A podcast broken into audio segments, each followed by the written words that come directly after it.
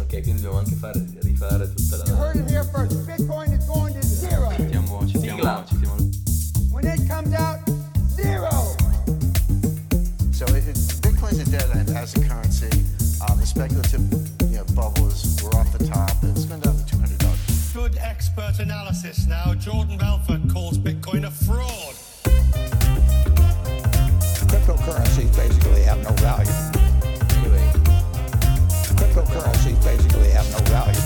Podcast, questa è la seconda puntata, perché iniziamo a contare da zero, quindi in realtà sarebbe la terza. Oggi con me qua c'è Gabbo, io sono Giorgio, ci conoscete. Ciao a E tutti. oggi abbiamo un ospite fra- eh, speciale, Francesca Failoni, eh, CFO e founder di eh, Alps Blockchain, direttamente da Trento con Furore. Ti Ciao. ringraziamo per essere qua. Ciao Francesca. Grazie, grazie mille. Allora, come vi abbiamo raccontato, come abbiamo anticipato, eh, oggi siamo qui per parlare con Francesca di Alps Blockchain, che è un'azienda che fa mining eh, di Bitcoin qua in Italia.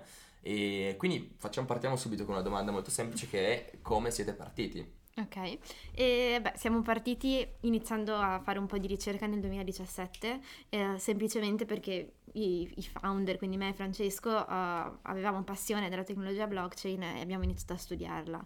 E c'erano in quel periodo un sacco di progetti non, non- non molto concreti, diciamo, su questa tecnologia la nostra idea era di fare un po' di chiarezza e eh, informazione corretta. E mm, da lì abbiamo iniziato a studiarla e eh, siamo partiti dicendo ehm, è sicuramente una tecnologia innovativa, eh, ma da cosa partiamo? Ancora prima di eh, sviluppare applicativi bisogna creare un'infrastruttura. Facendo un parallelo con internet negli anni 90 è come se si facesse Google senza che ci siano i computer a casa e quindi noi siamo partiti dal mining. Farlo in Italia non era così semplice, quindi la decisione è stata o prendiamo andiamo all'estero o troviamo un modo per farlo in Italia. Il modo è stato unire il settore delle rinnovabili al, a- al mining.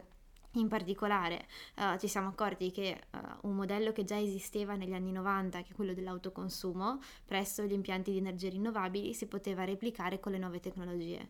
Quindi se ehm, prima le centrali idroelettriche eh, autoconsumavano l'energia per alimentare le acciaierie, le cartiere, qualsiasi cosa, poi hanno smesso di farlo per la dispersione eh, di rete e quindi abbiamo detto ok, applichiamola alle nuove tecnologie, quindi creiamo delle mining farm dentro le centrali idroelettriche, che eh, è una particolarità, se noi l'energia dalla rete la paghiamo per esempio 20 centesimi, in quel periodo i produttori la vendevano in rete a 5.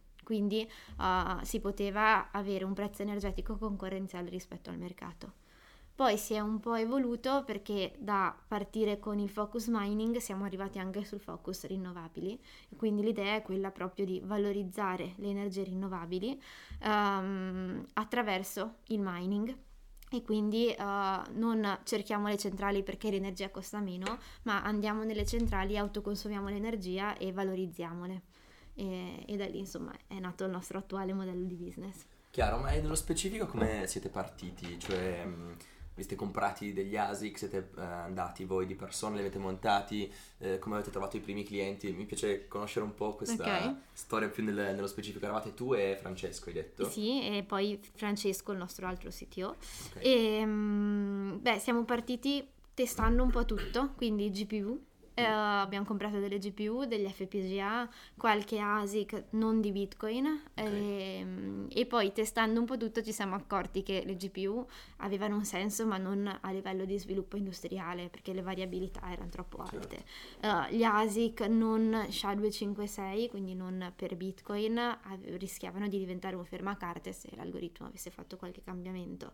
E gli FPGA erano ancora molto una nicchia, lo sono ancora, e quindi poi il- siamo, diciamo, fra i vari test siamo ricaduti che l'unico modo per andare a parlare con un produttore idroelettrico e fare dei piani su magari 4-6 anni era andare sui miner di Bitcoin. E, mm, il primo approccio è stato con Tecnoenergia, che è attualmente un nostro partner, che è un'azienda che fa mm, gestione e telecontrollo da remoto di 72 impianti idroelettrici. E mm, siamo andati nel primo, abbiamo fatto un test e si sono accorti che se l'energia la vendevano in rete a 50 euro a megawattora, in quel periodo tramite l'autoconsumo riuscivano a farne 150. E, mm, su impianti non incentivati, quindi impianti che avevano magari problemi, redditività basse e, e così magari non stavano più tanto in piedi dal punto di vista economico, invece che andare a cercare gli incentivi statali, eh, che sono molto difficili da, da raggiungere, eh, abbiamo trovato questo modo di valorizzare l'energia. Fatto il primo, poi la voce si è un po' sparsa e passa parola perché è un settore molto di nicchia. Sì, voi siete cresciuti molto in fretta però in questi, in questi anni, possiamo dire. Sì. Quindi siete partiti, diciamo, con questo primo impianto, avete testato, siete rendi- resi conto della redditività, diciamo, del- di quello che fate. E ora come ora, come siete messi? Ora come ora siamo in 18 impianti elettrici con eh, 2100 miner e abbiamo già ordinato macchinari per arrivare a metà del prossimo anno per essere in 32 impianti e 6000 miner. E, mm, la crescita è stata anche un po' dovuta dal mercato e dalla crisi Certo. delle materie prime, perché se, se guardate un po' online i prezzi dei macchinari sono schizzati e eh, per noi l'unico modo per riuscire ad avere attrezzature è stato quello di fare un ordine molto grosso dal nostro fornitore che è la Bitmain. Quindi eh, ad aprile di quest'anno è venuto il nostro commerciale e ci ha detto se volete avere macchine da qua al prossimo anno l'unico modo è che ne ordiniate una fornitura di 300 al mese per 12 mesi e quindi eh, noi avevamo ordini per farlo e, e quindi siamo cresciuti così velocemente anche un po' per il mercato stesso. Certo. E diciamo che 300 miner al mese bisogna anche pagarli, immagino. Sì, assolutamente.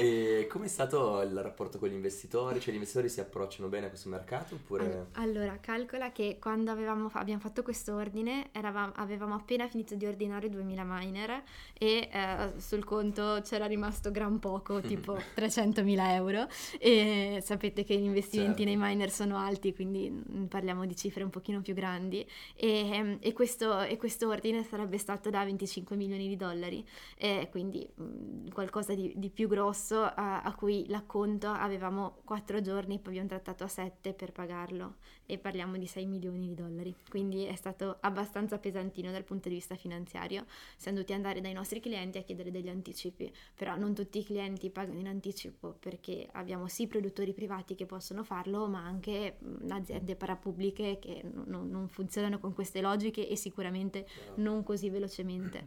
E quindi poi abbiamo pagato i primi anticipi grazie ai clienti, ci siamo capitalizzati, sono entrati degli, degli investitori nella nostra società e l'abbiamo patrimonializzata per 3 milioni e mezzo e poi siamo andati dalle banche che però ci mettono un po' di più e stanno arrivando adesso.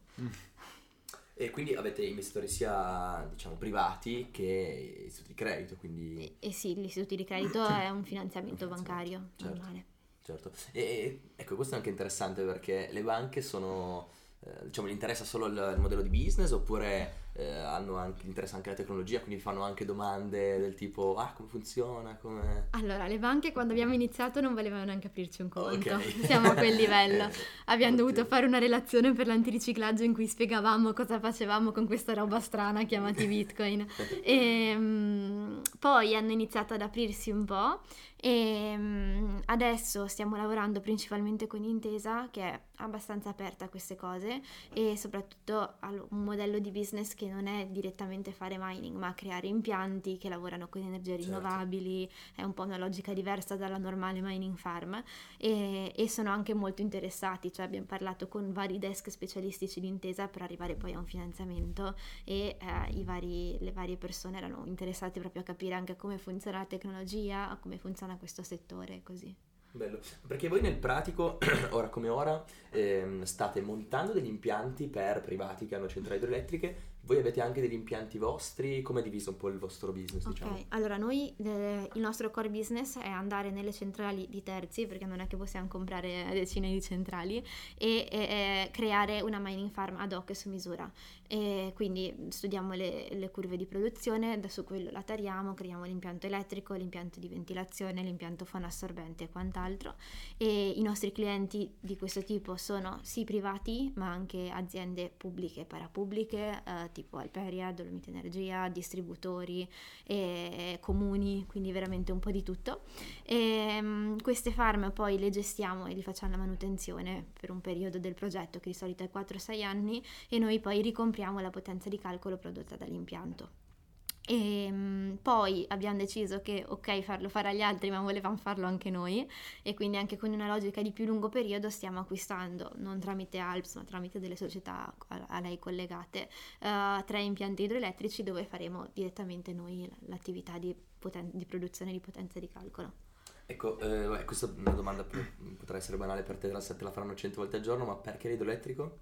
Eh, per una questione di continuità di produzione, cioè fra le varie rinnovabili l'idroelettrico è quello che ci garantisce una buona quantità di ore l'anno e soprattutto nello stesso periodo, cioè un solare a parte produrre poche ore l'anno produce solo di giorno e noi non possiamo avere le macchine accese e spente, accese e spente perché i rientri diventano lunghi. Un idroelettrico se è su canale produce quasi tutto l'anno, se è tipo alpino o appenninico produce magari sei mesi l'anno, ma di sei mesi in sei mesi possiamo spostarla la farma, Certo. giornalmente no. Stesso problema l'eolico.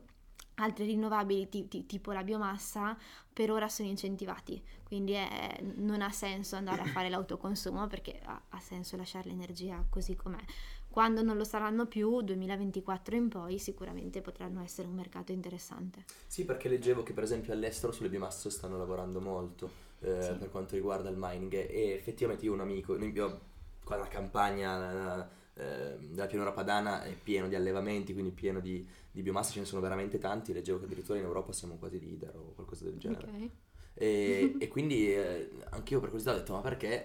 Posto che... Sì, è che sono impianti che se non sono incentivati la maggior parte non stanno tanto in piedi, Eh, quindi per ora sono quelli che esistono sono tutti incentivati. Però gli incentivi sono in scadenza e quello Certo. che dico sempre è eh, siamo in uno stato in cui si incentivano in tutti i modi le produzioni di rinnovabili, ma incentivi non vengono rinnovati eh, e, e così si hanno produttori magari che producono in perdita che smettono di produrre Certo. sicuramente. Sì, questo è un aspetto anche interessante perché tu costruisci un, cioè costruire un impianto di biomasse non è banale, cioè anche a livello proprio di risorse.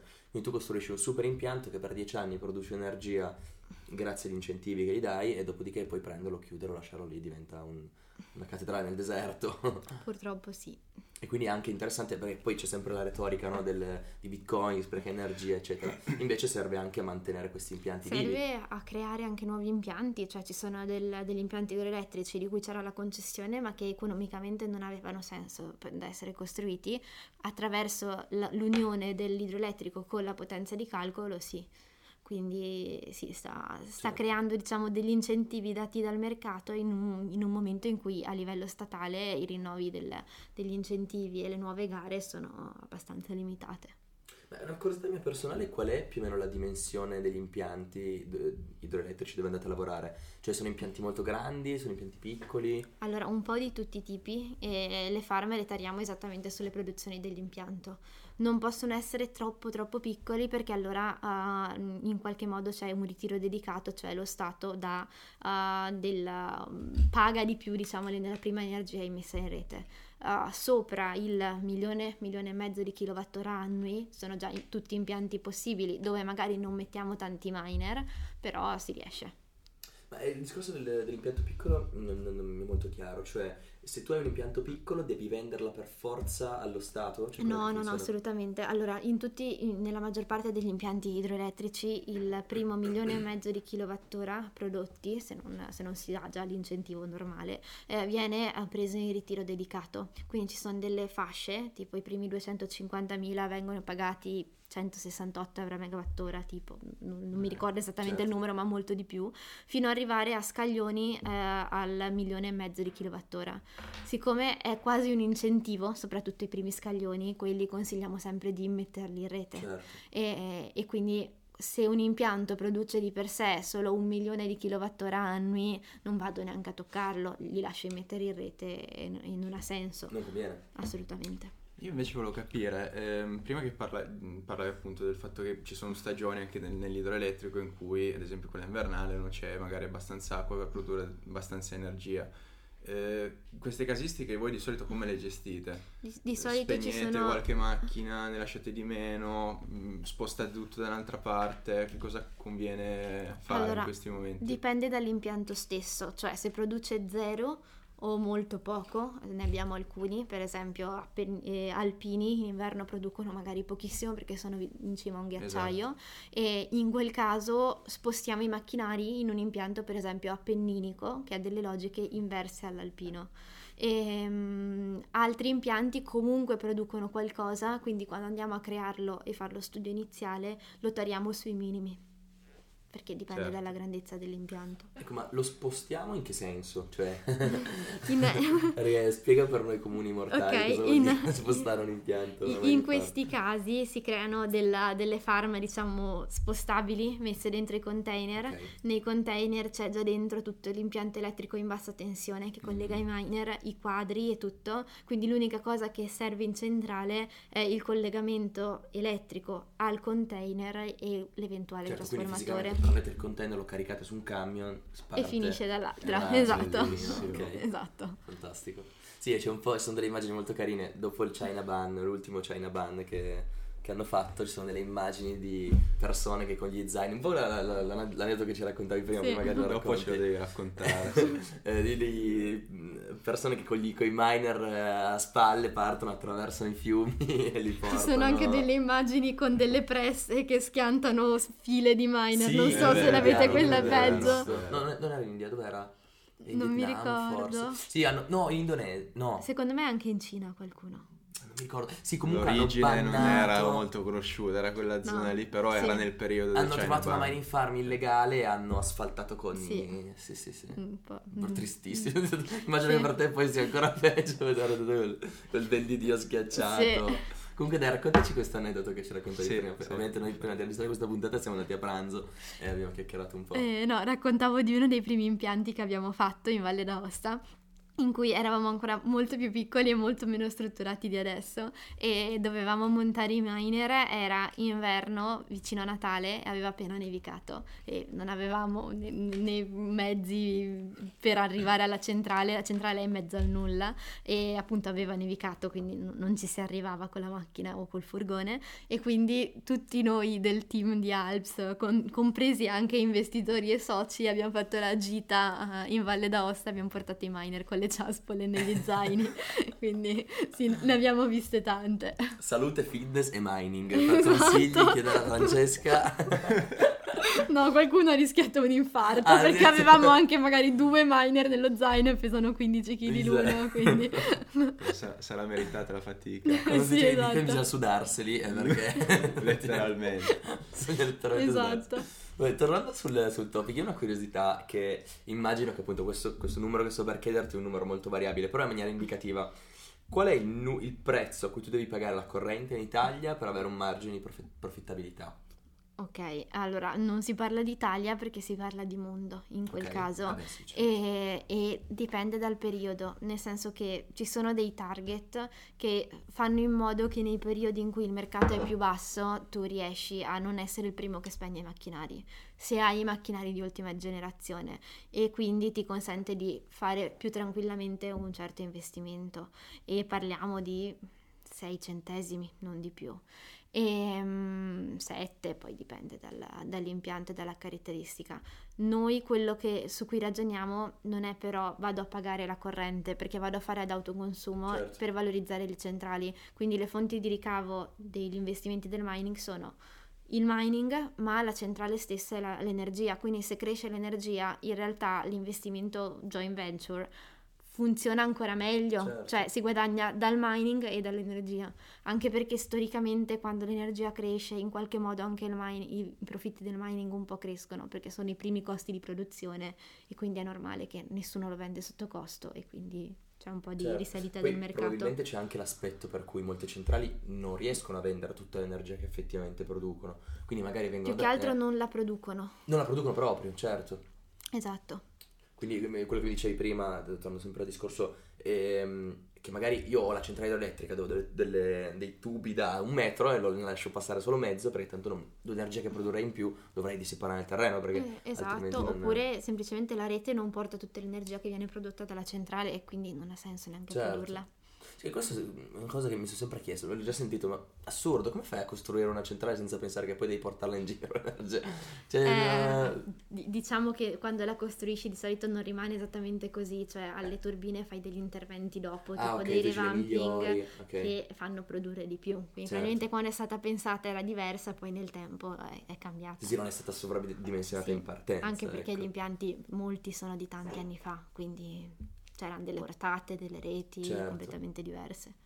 Ok, quindi dicevi più o meno il margine di profittabilità è quello, impianti unicamente idroelettrici?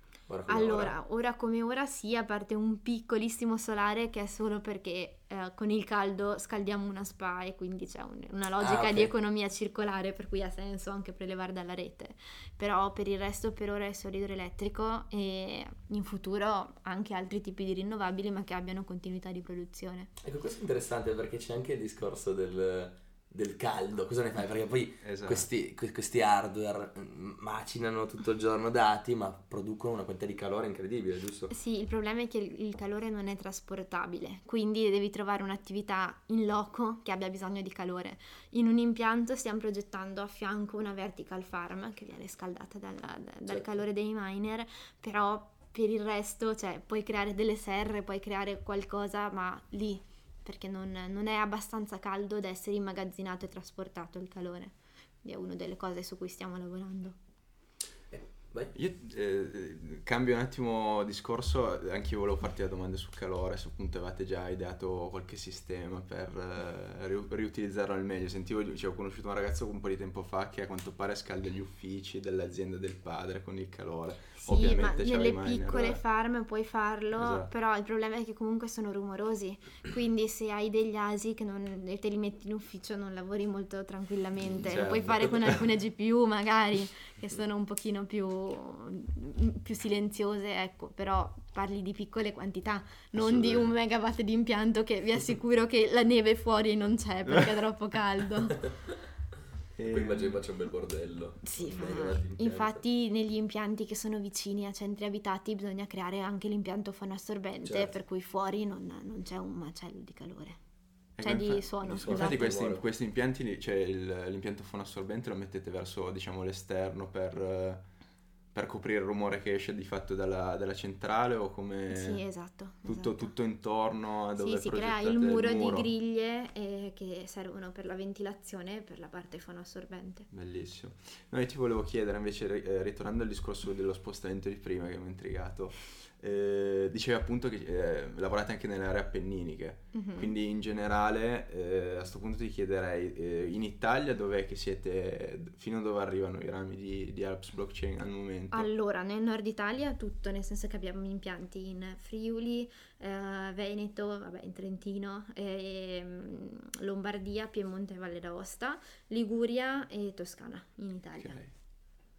Ma non solo, dicevi appunto prima del seminario che eh, c'è, molto- c'è molta necessità anche all'estero, in paesi come il Sud America.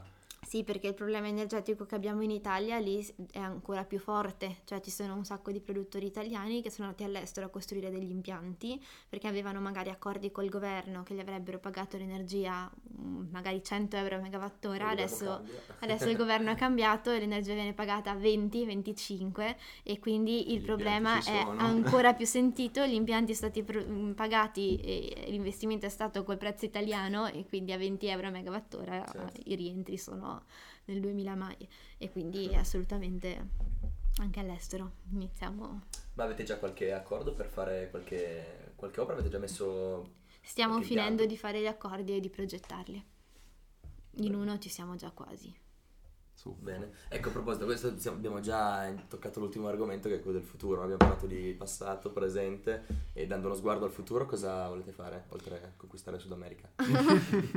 Eh, ehm, espansione, vabbè, a livello di impianti, naturalmente, a Certo. livello di numeri, ehm, acquisire degli impianti idroelettrici nostri per un po' verticalizzarci.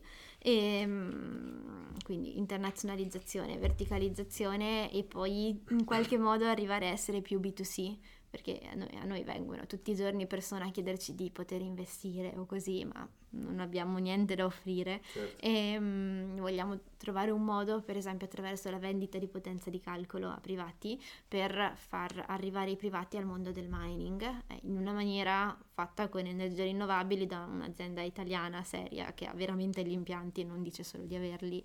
E, e così però stiamo studiando anche la parte fiscale poi per il privato come fa a dichiarare uh, questa cosa e, e vogliamo fare quindi tutto in un certo modo e quindi ci arriveremo il prossimo anno. Eh, avete mai pensato in questo senso di fare housing? Cioè se io mi compro un ASIC, ti compro un ASIC, ti do 20.000 euro per dire, e tu mi fai girare gli ASIC e mi dai Allora, un po' di bitcoin. In, in Italia non, non si può fare per una questione normativa, cioè i produttori devono fare autoconsumo, cioè eh, devono essere loro stessi i proprietari delle macchine che autoconsumano l'energia che loro producono, quindi non si può proprio fare Ok. se si vuole fare tutto in un, in un certo modo come noi vogliamo fare.